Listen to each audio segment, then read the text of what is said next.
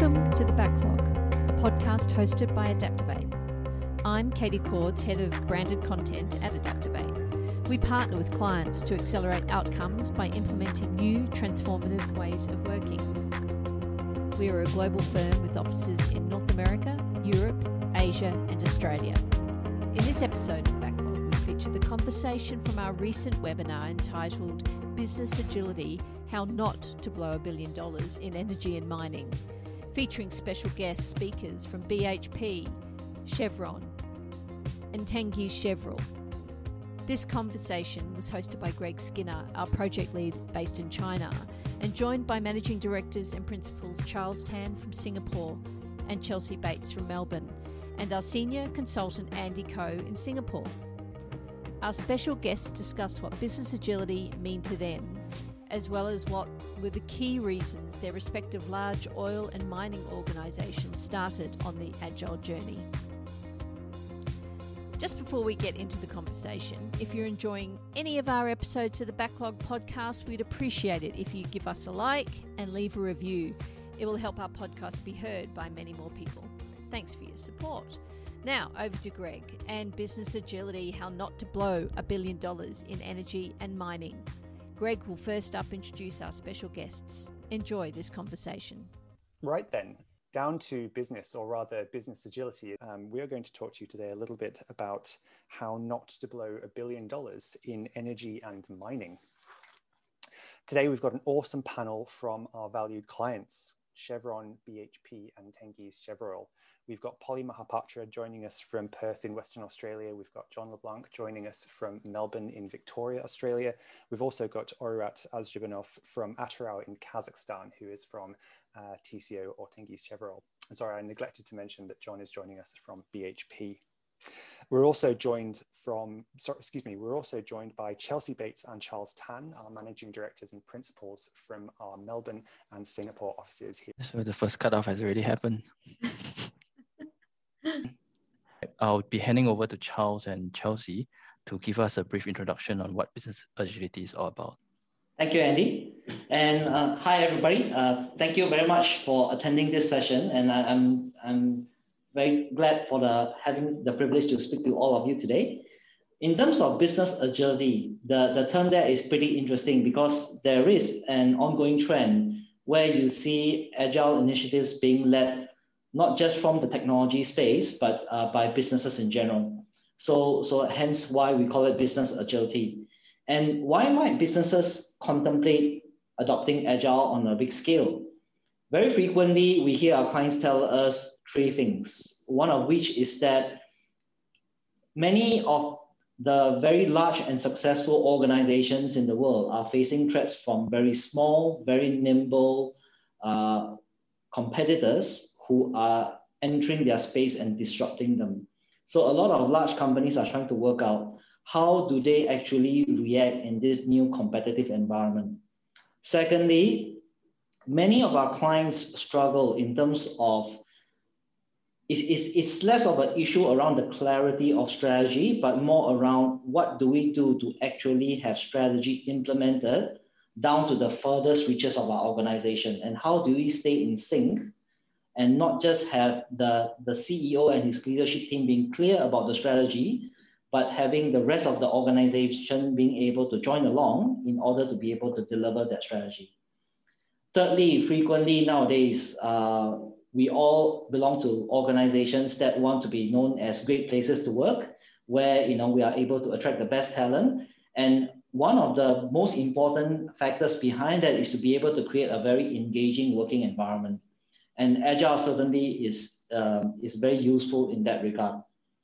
Now, moving on to the next slide, frequently you will find many organizations currently are adopting the waterfall approach to project management, and questions might arise in terms of what is different about Agile. And we thought we would try to highlight these differences across four different dimensions that you see on the screen. The first of which is around business value. Now, if you were to think about the waterfall approach to implementing projects, business value tends to be achieved only towards the end of the project, when you are about to go live, right? And that is when you are able to actually use whatever is the project or the outcome that you have designed. Agile turns it on its head using this concept called a minimal viable product, where we try to encourage teams to come up with a subset, the very minimal subset of functionality that is able to deliver business value, and try to come up with something that enables your customers or your users to provide comments and feedback early on in the process. As a consequence, the business value is enjoyed far, far earlier in that process. Moving on to the topic of risk, it is flipped around, right? So in terms of the waterfall process, if you think about large systems like, for example, banking, core banking systems, or in large capital projects, the risk tends to decrease only as you get very near to launching the project. That is when you actually know whether the thing is going to work or not, what sort of functionality is available, and how usable it actually is, how usable the functionality is. In the same vein for Agile, just because you're using the minimum viable product concept, very early in the process, you will actually get a sense of whether is the initial idea workable or not workable. And if it's not workable, then what are the changes required in order for you to make it workable, and thus lower the risk substantially earlier on. Moving on to the third topic around visibility. In waterfall projects, you get great visibility when you're defining the requirements, and you get great visibility when you're about to launch. But during the stages where you go through the design phase, the development phase, the testing phase, you don't really have that much visibility over what's going on. So frequently people will say, my team is working in a black box. They are now deep in development phase, and therefore I need to leave them alone for a couple of months, right? Whereas in Agile, through using instruments such as the sprint boards, the showcase ceremonies, you get pretty good visibility about what's going on throughout the life of that project. And then lastly, in terms of adaptability, with traditional waterfall projects, particularly in very large projects, you often hear people say, well, I get 50 people into a room, I get a couple of thousand requirements, then I get 15 signatures from all the big bosses that this is what we want to do, and then we launch, and we go on the project. And once that document is signed by those 15 people, it's written in stone.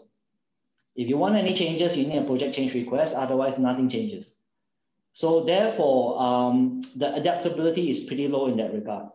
Whereas for Agile, being able to change requirements, particularly almost on the fly, is a hallmark of Agile practices, where it's okay to abandon the project if it's no longer feasible, and where new requirements can be integrated into the requirements relatively easily.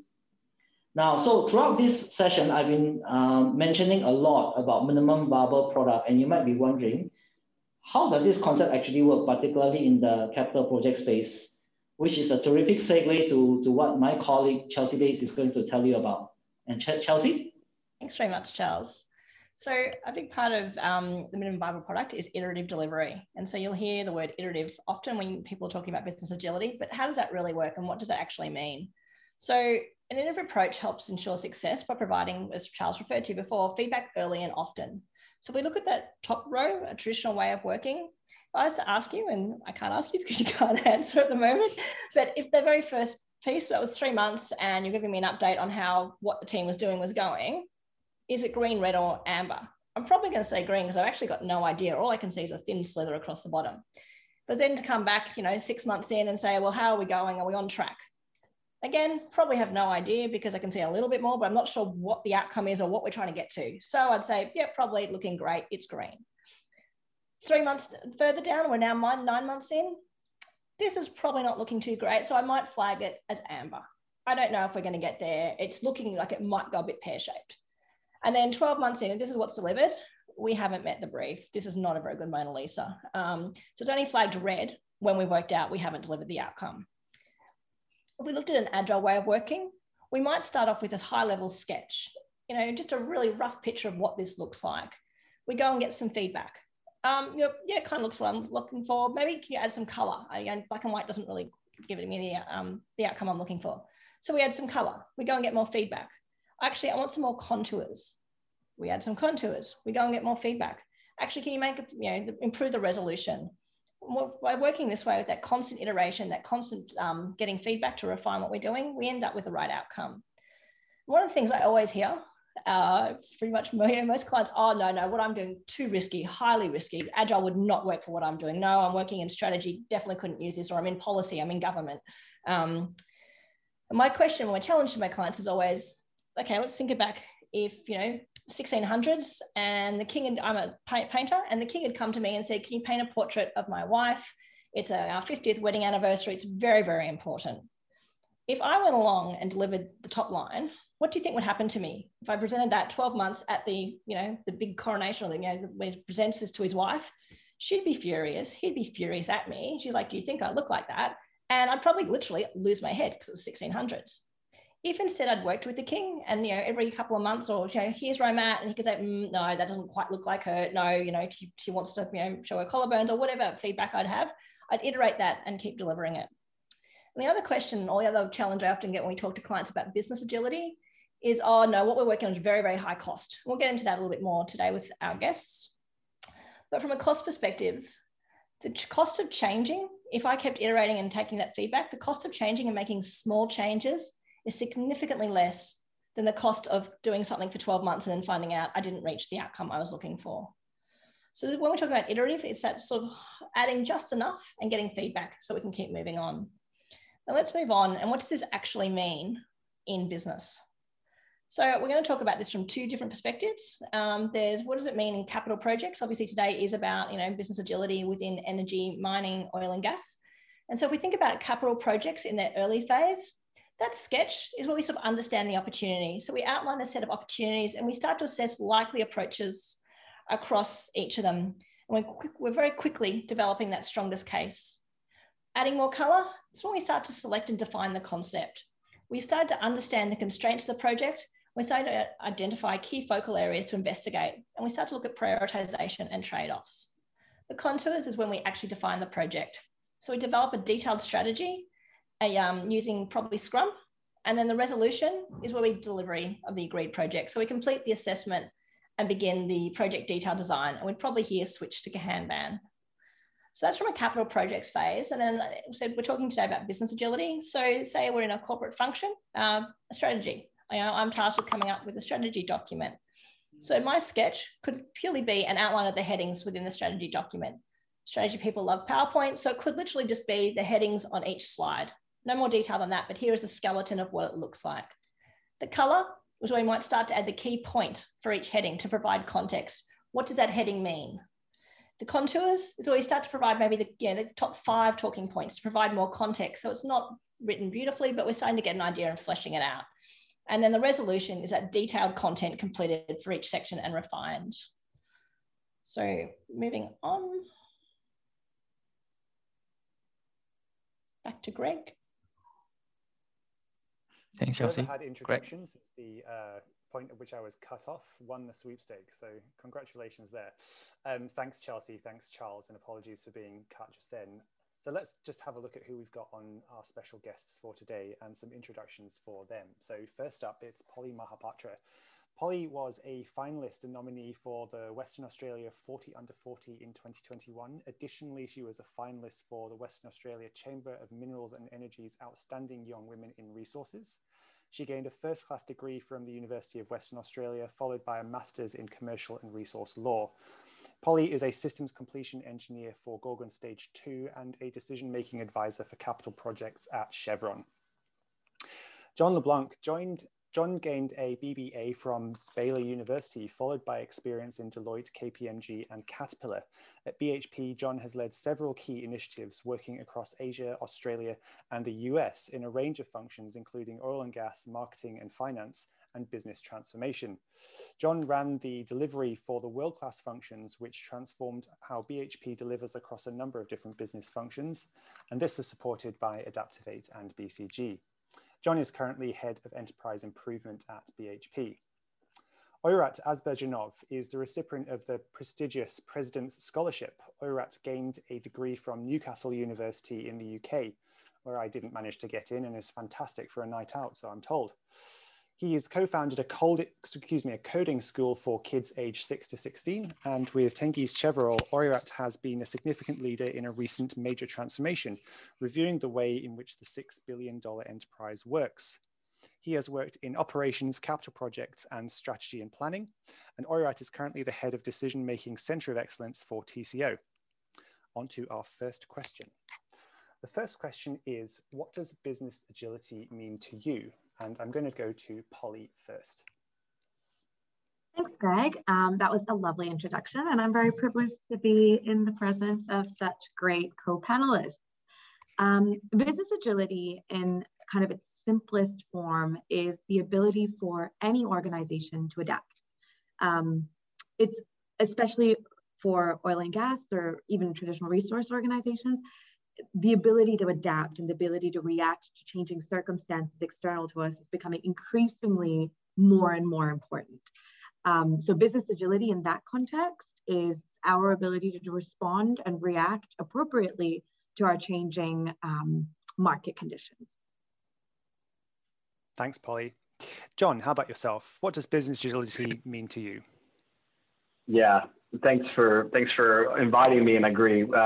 Such great accolades across the panelists here. So I'll do my best to live up to the title of this thing, which is pretty audacious, How Not to Blow a Billion Dollars. But look, business agility to me is all about outcomes over process. It's about a culture in which people feel empowered to make decisions and work together collaboratively to get the right outcome for customers. So for me, you know, business agility is probably easier to identify when you don't have it.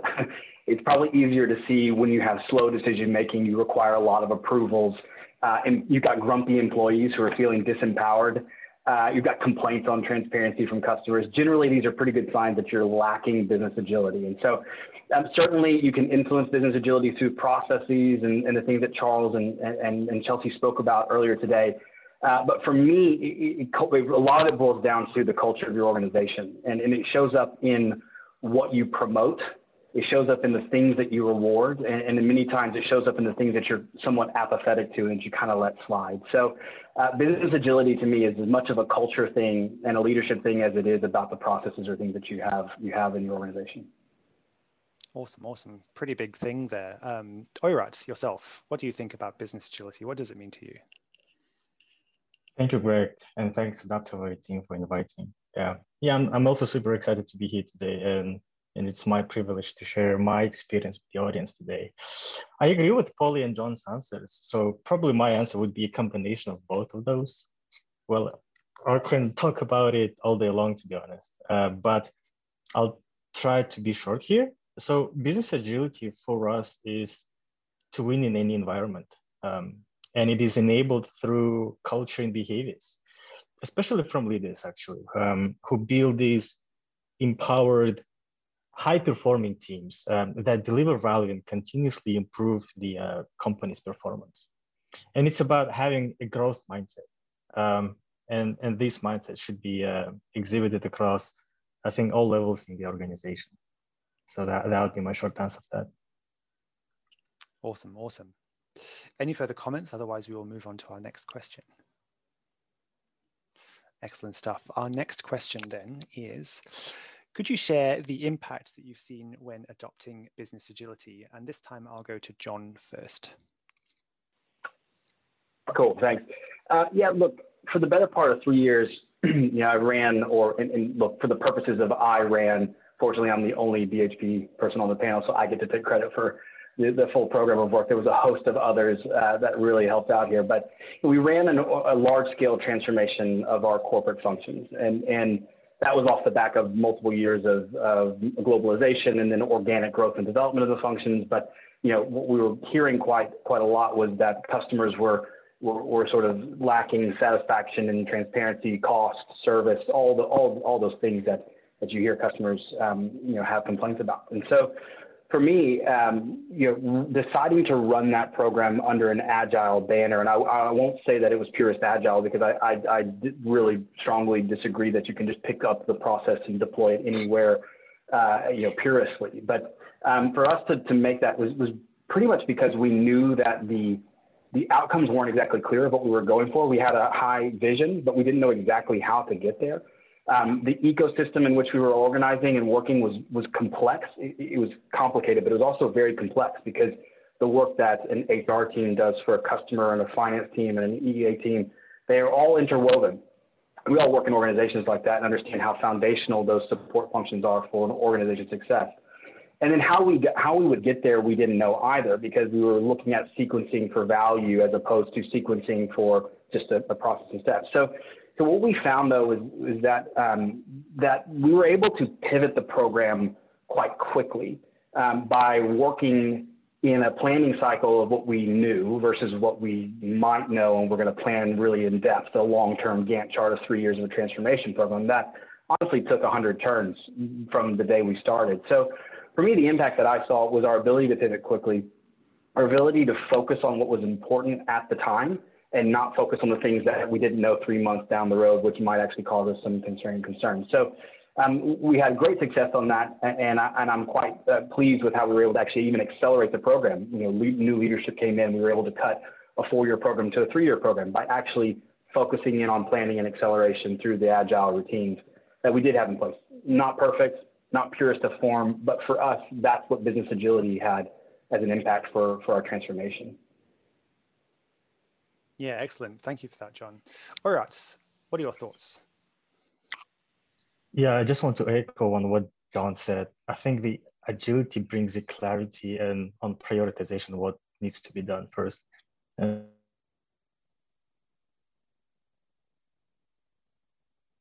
we have our second casualty. Yep. Second Another one bites the dust. That's all right. You're back? There we go. All right, please go ahead. Am I back? Sorry. Yeah. To answer this question, I'd want to start here with a bit of a history on how Agile was adopted in TCO. So I may not surprise you if I tell that the first adopters in our company were IT folks, as Agile came from software development, right? So back in 2017, if I'm not mistaken, IT were the first in TCO to try and pilot. And today they transformed their entire operating model to Agile, and now they're using a scaled Agile framework, which is also safe, to deliver their products. So also back in 2009, Agile application in non-IT functions, and we started with capital projects.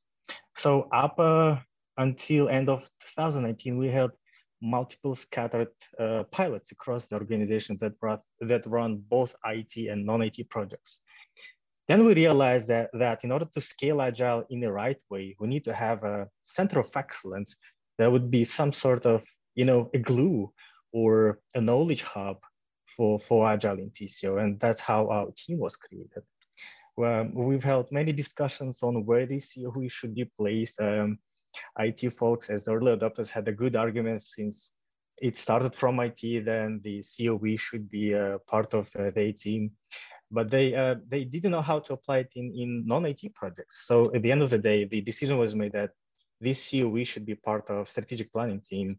And we employed the IT and non-IT Agile adopters there. So the decision compromised everyone. So coming back to the question on impact, as a center of excellence, one of our responsibilities is to assess the Agile maturity and do surveys for the teams that we support. So we've seen thus far from those surveys is that the agility increased the employee engagement. And there are several factors probably that can explain this, like developing the sense of autonomy or mastery of what they do and purpose. Employees feel valued when they see a broader picture, a broader perspective of things. So they were not like simple doers that come to work and run the wheel, but they feel part of a team that has a mission. So, and we think this employee engagement also led to improvement in operational performance.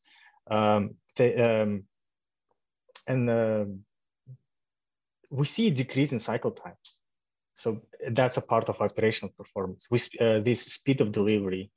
And guess what? The increase in speed delivery had also led to increase in customer satisfaction because our customers get the value quicker.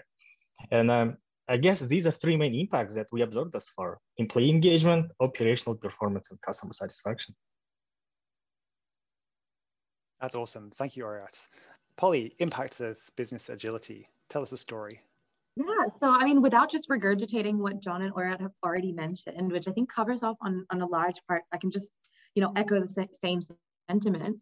Some of the more surprising impacts I think I saw of business agility were just the sheer like percentage improvement in tangible metrics. That was really impressive to me. We were looking at, you know, 35% cost improvements on multi-billion dollar projects. And that, you know, while you can't probably put all of that on just agility in and of itself, but it's that combination of increased transparency, increased accountability, and employee engagement that adds to these kind of significant changes in how you're able to improve and accelerate your capital project delivery. It was pretty impressive for me, honestly. I didn't think that it would have that significant of an impact. But I was pleasantly surprised. I think when we heard about the numbers on, I think it's the project that you were referring to, I think we were all a bit kind of pleasantly surprised, to be honest there, Polly. That was pretty exciting. Hey, I just want to do an extra level of detail. I mean, we're talking here about the impact of Agile and how Agile itself can be flexible. And Jon, I just wanted to draw you on the experience that you had, I think, way back when, I think it was in early 2019 when we were at BHP, the switch between different agile styles, so Kanban and Scrum. I wanted to just sort of share a little on that. Yeah, and you know, we heard early on, and I think it goes to, and I'm interested in Oirat's sort of view around, you know, obviously it seems very obvious that Agile just starts in your technology center, right? I mean, it's kind of an obvious one. It's where it was born, right? But if you really go back further than that, it wasn't just from technology. It has its roots in lean and has its roots in a lot of non-technology places, yet it sort of got its prolific status through the, you know, through the Agile framework. But so because of that, I you know, in my experience, it's been very, very easy to flip back and forth, because in a transformation program, and I'm kind of talking about, I think Chelsea raised that what you're doing in a pre-phase from a capital program, you know, you have the ability to diverge and converge on design quite quickly and without much regret. When you start actually laying concrete, you've got a bit of a problem if you want to change at that point. But in corporate functions, I think, at least in our transformation space, you know, we entered in and out of periods of time where we were going through areas where we just kind of we knew what to do, right? And so it needed to be more Kanban, it needed to be more process-based, best practice, you know, cut cycle times down and get the work done. But at times you were going through areas where you're like, well, actually, we've encountered a problem here. We actually don't know how to solve it. So we kind of had to go back to the sprint cycle and think, okay, let's go back to it and look at it. And so being less rigid, being focused on the principles rather than the process. And it's funny, you've got to use the process to get you to a mindset and get you to work in that way. But once you kind of get it, and there is a flip at some point, you kind of get it, you can go in and out of it quite quickly and adapt and choose the right tool for the right problem, because it's not always that business agility from an agile sense is going to be achieved through sprint. It very well could be achieved through Kanban. It very well could be achieved through, you know, you make it up, whatever. But as long as you're fixated on the outcome, I think that's what mattered most. But what that required was, it did require a routine to where leaders were talking quite a lot. Like, we were talking quite a bit about what are we going to do next? What's the best approach? We had weekly meetings in terms of, do we pivot here? Do we pivot there? Which gets into sort of one of my surprises. I know that's the next question, Greg, but around the level of planning required to actually achieve business agility and the frequency of planning. You need to choose the right frequency of planning for the problem that you're getting to, not necessarily planning more or planning harder. It's more about the frequency in which you need to look at that. But that was my experience in this. And I don't know, Oirat or others, I guess, maybe drawing on that from the tech birth of this to applying it elsewhere. I'm not sure if you experienced other examples like that. I think, just to kind of build upon what Jon was saying, you have to be agile in your deployment of Agile. So I know it sounds like it's not counterintuitive, just like be flexible and exactly, when you're trying to deploy Agile, and use the parts of it that work best. on a capital project, for example, it's very similar. It's like when you're at the initial kind of phase one, phase two, where you're still defining the concept, you're looking at your opportunity, you're considering your different portfolio of options, Scrum is really applicable because you have a lot of ambiguity, you've got a lot of risk. We've also got a lot of value to create at that early end of the project. Once you've kind of selected your concept, you know what you have to go out there and deliver. It's kind of like, just go and do the work. Kanban is definitely more appropriate. And in Perth, with the Chevron Australian Business Unit, we've tried both and in the capital project space and on different phases of different capital projects, and they both worked really well. And that's not to say that one is more effective than the other necessarily. You know, I've seen schedule optimizations in phase four using predominantly Kanban, so not even Scrum, it's an already in-flight executing project. And we've still seen optimizations, you know, of the scale of, we were going to deliver something in 8 months' time, but with a dedicated team, agile team, working predominantly in a Kanban style approach, we've accelerated that down to 4 weeks to produce the same amount of deliverables. So like I said, it's pretty astronomical what you can achieve with this way of working. And it can be applied differently depending on what phase of a major capital project you're actually working in. Yeah, to build on what Paul and John just said, we are even applying Scrum in our business plan development.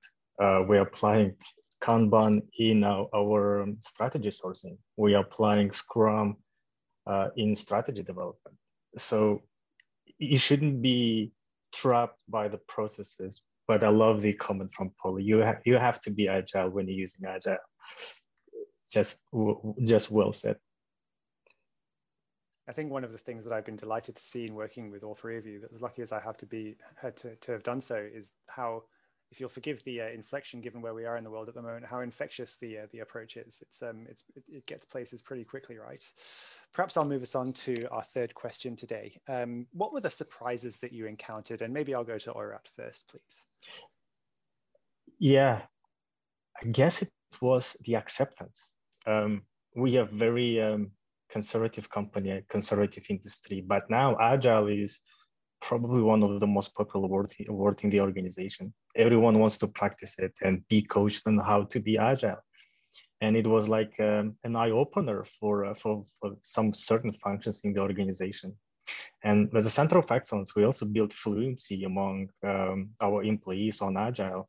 So these trainings are, I think they are the most popular one in the company. The classes get full in hours once the schedule is published. So that's something that excites me as an agile proponent in Tengizchevroil. Thanks, Oirat. Excellent answer there. Can I go to Polly next, please? What surprised you about agile? Similar to what Oirat is saying, it's just I think it's the resistance to change is what surprised me, because I think once you've tried it and once you've seen what agile can do for you, it's a no-brainer that this is the way that you want to work. It's totally a no-brainer.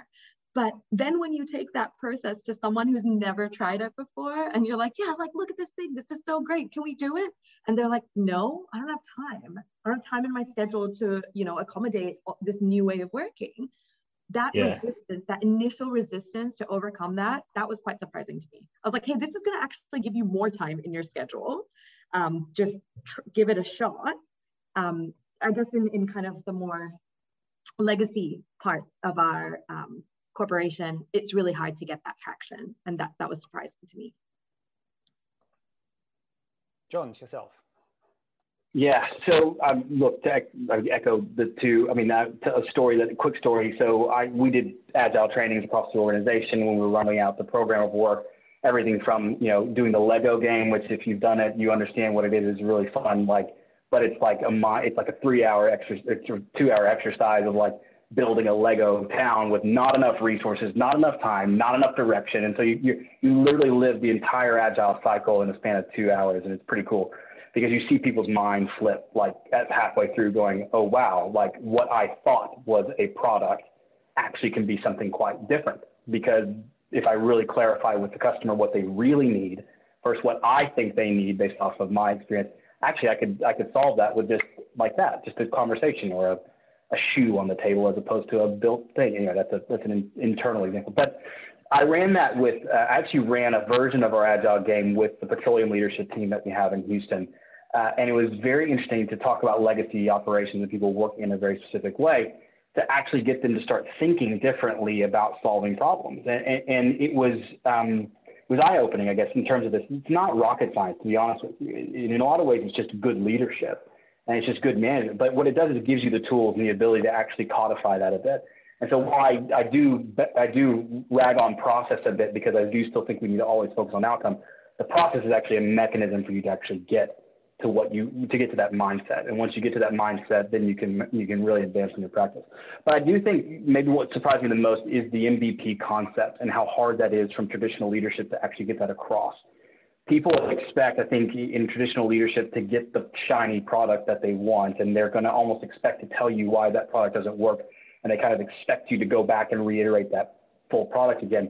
This concept of working in MVPs is a very uncomfortable one for a lot of people. And actually, but when you start to get them to the point that you can actually, like, I could spend 6 weeks and design what I think you want and come back to you with a product, and I know you're going to tell me to go away and you're going to take another 6 weeks. Or I could spend 2 weeks, draft you what I think it is on a piece of paper, put it in front of you and ask for feedback. You know, wow, that's actually an empowering way of working. So I think it's just, maybe it's more around that concept of what surprised me was the resistance at times, but then once it clicks, it's like, yeah, okay, this makes a lot of sense. And there's a lot of acceptance and groundswell and creation of good ways of working that you hadn't even thought of either, and being agile in your agile approaches, Polly had mentioned. And just adding to John's point, as one of those people who actually conduct those Lego sessions, I can't tell you enough how many times it surprises people when they realize that they can actually produce more through collaborating instead of competing with their colleagues. That's right. And actually talking to people across the table from them. And you realize, like, in that microcosm of the moment, we don't actually talk to our customers and actually ask them what they want. And how empowering is that moment to actually just give them a call and say, I heard you need this. What exactly is it that you need? There's a lot of little examples like that I think people, you know, you can deploy a full agile transformation program and hire a bunch of people to do that, and which I would highly recommend Adaptovate. So there's my plug for you. But the point is, you can walk away from this really saying, you know, tomorrow, have I talked to my customer in the last couple of weeks? And maybe just pick up the phone and call them. Awesome stuff. A lot of stuff to discuss there. Look, we're really getting through it, and the discussion is really rich here. I don't want to kind of terminate the discussion too much, but I would like to move us on to the next question, which is, what were the key reasons that your organization decided to start on this agile journey? You can be as candid and as kind of glib as you wish in answering this. And I'll go to John first. So I'll take a slight detour on answering this, but I think I answered the organization question. Our problems were uncertain. We didn't know how to get there. And we needed to have high engagement early on. And so I think for those sort of key agile tenets, like, we chose to go down this route of running our transformation that way. What I kind of would maybe pivot to, sorry, Greg, take a little bit of liberty here, is sort of why I went on the journey personally. Because as a leader, and as a new leader, early in career leader, it was really clear to me as we were sinking into this world of sink or swim, high pressure, lots going on, that the traditional management style, the traditional leadership style, the traditional delivery style was going to fail drastically. It was going to fail miserably. And I personally was kind of going to be behind that going, uh-oh. Right? So I actually had to lean into this and sort of think, and what is I going to do differently? And that's my personal reflection. And then, of course, we then brought that back to the organization and sort of created the ability for leaders to lean in differently. And so it was looking at this sort of unicorn, I call it the unicorn of manager, right? The person who knows why and can create the vision, the person that is the expert about how to do it, and then can micromanage the team to get it done, right? Like, I think our expectations of leadership need to evolve in this world, because if not, we're going to continue to have disempowered employees. And so for me personally, my view on the agile was clearly the problem needed to go that way. We chose to go that way, and I was kind of thrown in that space. But for me personally, I wanted to be a different leader, and this was an avenue to do that. And I could still deliver what I needed to through a traditional organization, but by applying these principles really changed who I am from a leadership perspective, and has allowed me to create a lot of trust and empowerment in my team. And through that, we've seen great results, obviously on the outputs from the business, but also from our employee satisfaction. And so it's a never-ending journey, and I've got a lot to learn, but I would not go back. Awesome stuff. Thank you. Let me go to Oirat next, please. I like the Jon's comment. I like the Jon's answers. It's, the difference between being agile and doing agile is different. And being agile, it's not easy, but once you start exhibiting those behaviors, you don't want to come back. But answering your question, I don't think we had a choice, to be honest. I felt like it was like a necessity, and it's a shame that we haven't adopted it earlier. We are in the industry where prices to our products are dictated by the market conditions, and it's incredibly difficult to predict the price and build a business plan. So agility is what helps us to adapt to any external threats and, most importantly, thrive. And that's why I describe the business agility for us as to win in any environment. Thanks, Oirat. And key reasons that the business chose to kind of have a go with agile for you, Polly. Yeah, similar to what Oirat was saying, I don't really think we had a choice. You know, it's a competitive landscape out there, and the energy market is constantly changing. It is virtually impossible to predict what's going to change next. Nobody could have predicted COVID, and nobody could have predicted the market conditions that, as a result of COVID. And we needed business agility to be able to adapt to it. And I'm so glad that we had started on our agile journey pre-COVID, so that we were much better suited to adapt to those changing conditions. You know, if we hadn't, then I think that whole process would have been much more difficult for us as an organization. I agree. We couldn't be living through a more important moment to actually be agile. And the other thing that's interesting is, for me, is that what we're seeing, even if you hadn't gone through an agile journey up front, is, like you said, you don't really have a choice. And we've been able to respond that, you know, generally the world has been able to respond in a really, really agile way without necessarily having to. But the question now for me is, how do you sustain that, right? We're coming into a world of post-COVID normal, as Australia likes to call it. I'm not sure what that means exactly, but how are we going to sustain this? And I think that's the thing that's sort of plaguing on me. If I think about the things that are keeping me up when I think about what's next for our organization, it's how do we really bring that level of agility and maintain it going forward. I don't know, Polly or Ed, if your organizations are thinking about something similar, or if you've worked through that yet. Yeah, we're definitely struggling with the same concept. Yeah. You know, we want to build on all the good things that happened with this pivot during COVID, and we want to keep them, but it's really hard not to just flex back into the way that you were used to working. So I think that there's something in between that, you know, as every organization cycles through its maturity, we'll have to determine what version of that hybrid works for them. But yeah, we're definitely going through those growing pains of figuring out what's going to work for us. Agree. It's a really good segue for our last question of the five that we had, which is kind of like asking, well, what would you keep, having experimented with the different flavors of agile that we've all been through? And the question here is, like, what are the key benefits of the new way of working that you can already see, having kind of taken the first steps, or well, many first steps in the world of agile so far? And maybe I'll go to Polly first. Yeah, so my opinion is all of it, just maybe not all together, you know? So I would say, similar to what we've kind of already talked about before, we have to be agile in our deployment of agile. You know, we have to pick the parts that work for the parts of our business, you know, seamlessly. And we have to pick the parts that will push our business to become even more competitive. That journey of what works where, I think, is one that Chevron Australia is definitely still going through. We're still trying, and we're still working out what the best fit for each kind of application of agile is. But there's nothing that I would throw out the window. There's no aspect of it that I would be like, nope, definitely not applicable anywhere in our business. All right, how about yourself? What would you keep? Yeah, I think I've mentioned the key benefits, but I can share some. probably quite a bit of data. So when we speak about speed of delivery, let's say capital projects, our pilots have completed evaluation phase in 4 weeks. Before that, on average, it took us about a year.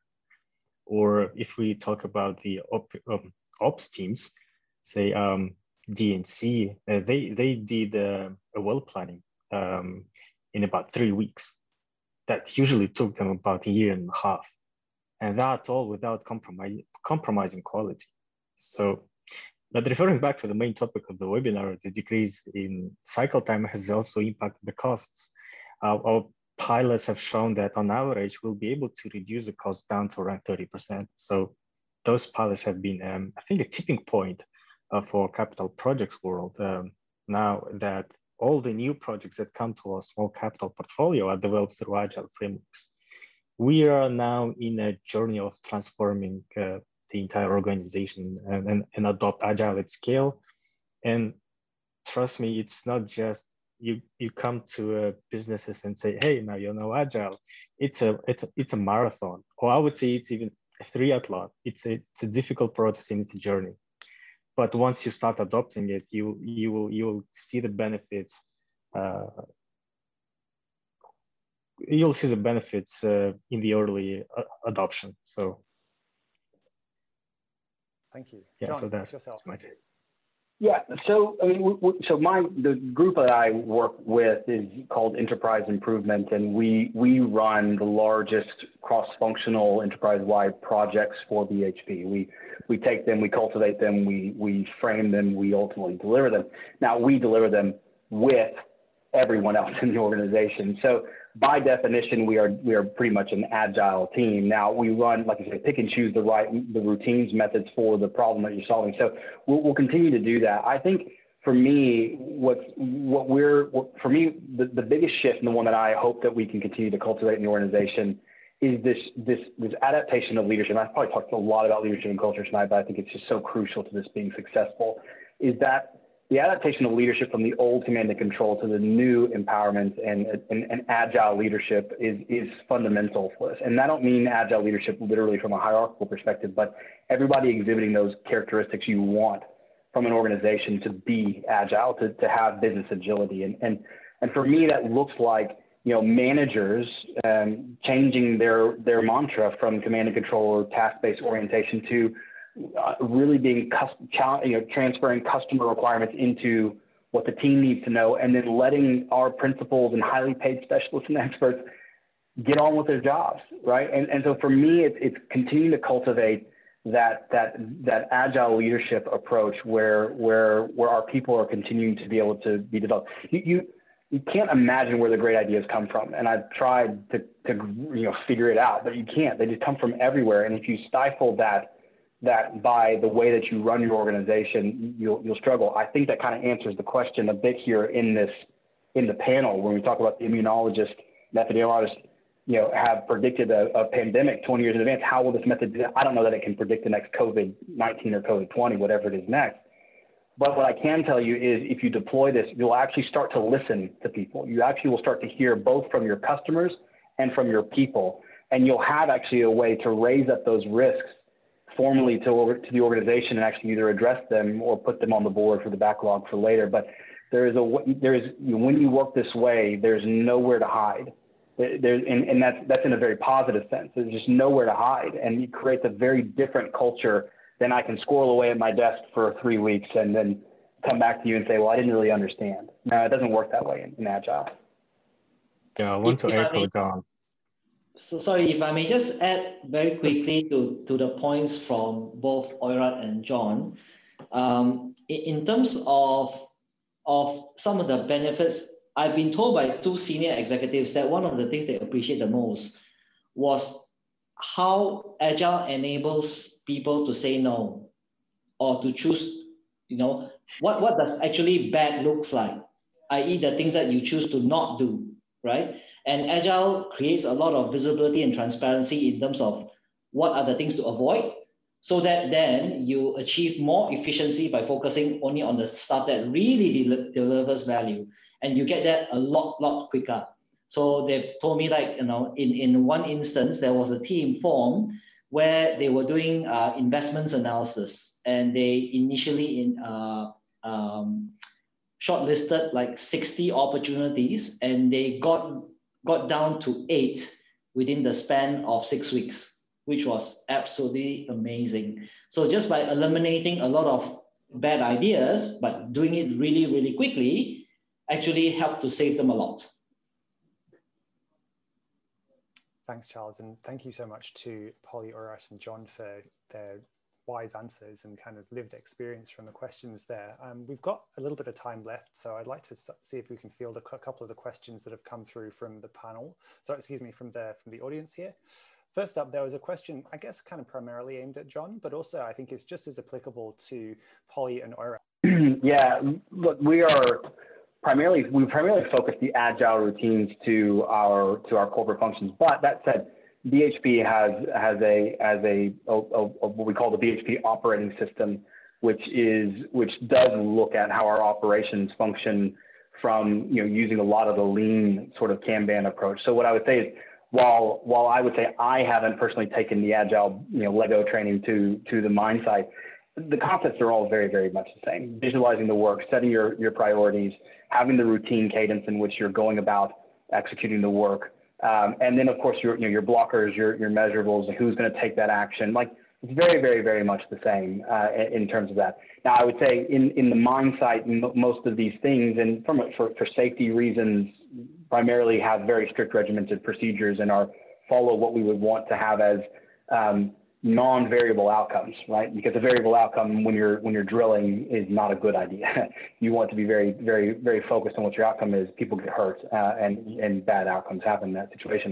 Whereas in a corporate function setting, variability is actually positive because you can create value in variability in some places, other places you don't want it. So, but I think the point there is to say that the concepts in all are very much on the mind side through the BOSS program that we have at BHP, just look a little bit different, feel a little bit different. But again, it's the right tool for the right problem to get the right outcome. Thanks, Jon. How about going to Polly next? I feel like, it's a controversial opinion, I think that our sites are probably more agile than our offices.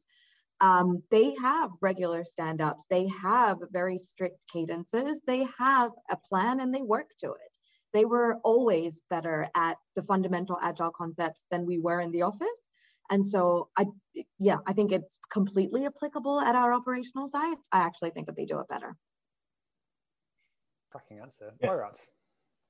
Yeah, I'd like to echo Polly, because our early adopters were the folks from projects and operations. As I mentioned, like our drilling and completion team, they use Agile in their well planning. We use it in Capital World. And when we say Capital World, it's a heavily involvement of those folks from operations. And they are part of, they actually serve as the product owners in our Capital World. And they're doing a great job there. Not excellent, but doing great. And we are, as a Center of Excellence, we're there to help them and support them. That's a great call out from the fact of establishing product owners as the actual customers, which are those on site. Like, if you can get that, that's the ultimate, right? I mean, they are the true customers. Exactly. I remember having that discussion with you, Jon, at the back in 2019, actually. Like, who is the customer here? And it's a really good question to ask, especially in a corporate setting.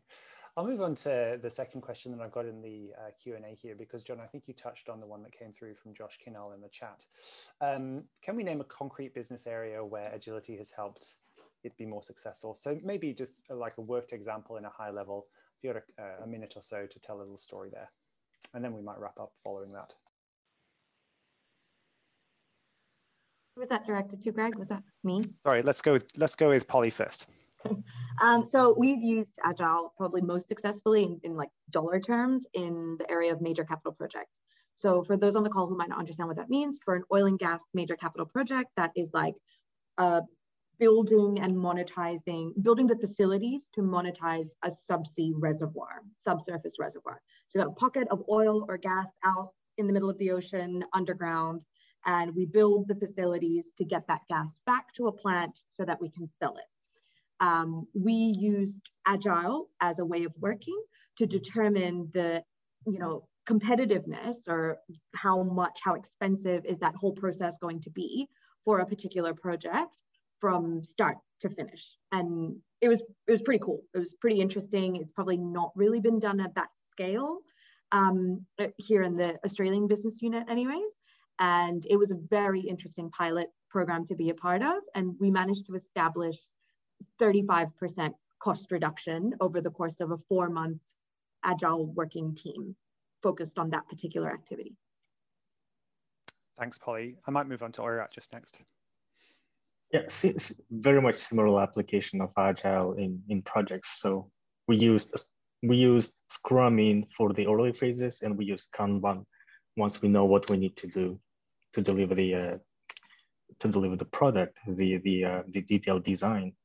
But I also mentioned that our friends from Drilling King Completions, they used actually Kanban for their well planning.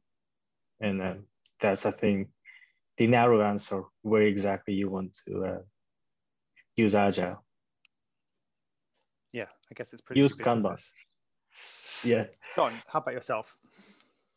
Yeah, so I mean, we are running agile concepts to a lot of areas in our organization. You know, now pretty much anything that spins up that has a high priority runs Scrum and runs a sprint approach to delivery with high engagement of customers. So a number of examples. One that I would call out with high success was we actually kind of pointed agile, you know, funding approaches back at technology. So it wasn't actually about the technology delivery of the product, but it was about the agile approaches to actually funding those things. So we run a project prioritization board that meets quarterly and actually deploys, gives the green light for capital as things are changing. So that's an example of an area where agile principles have been adapted to an approach that has actually increased throughput, you know, quite substantially, more than 50% improvement of technology delivery, because we've been able to give better clarity around what the priorities are, kind of what Charles said, stopping the things before they ever get into the system. And really that runs on a very much an agile-based principle mindset. You know, we have other work examples, like we have a number of digital factories now in our technology org design for BHP that are delivering product-based solutions, you know, to customers in the line, working in agile or self-sustaining agile teams across the organization. So we have everything from that to just principle-based, you know, we have a problem spin up and we're going to deliver it, like in our enterprise improvement team. Hey, thank you three for your answers today. I appreciate that this discussion could go on for quite a long time, and as a testimony either to the newfound depths of the subject matter or to my heroic mismanagement of time, we're now over the allotted time here. So I just want to extend my enormous gratitude on behalf of Adaptovate for yourselves for being part of our panel today, and for the attendees who made the event worthy of sharing. Just a quick note, Adaptovate partners with organizations to deliver agile transformations globally. You can see by the dots on this map that we've managed to get a lot of places pretty quickly.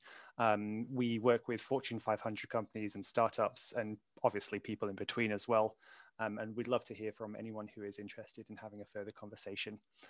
In the pack that we will send out later, there's contact details for all of us, plus Alex, who is the partner who oversees kind of this area of business. Again, my thanks to Oirat, Jon and Polly for attending today, and thank you all for making it such a great session. Cheers, everyone. Thank you. Thanks for having me. Thanks very much. Thank you all.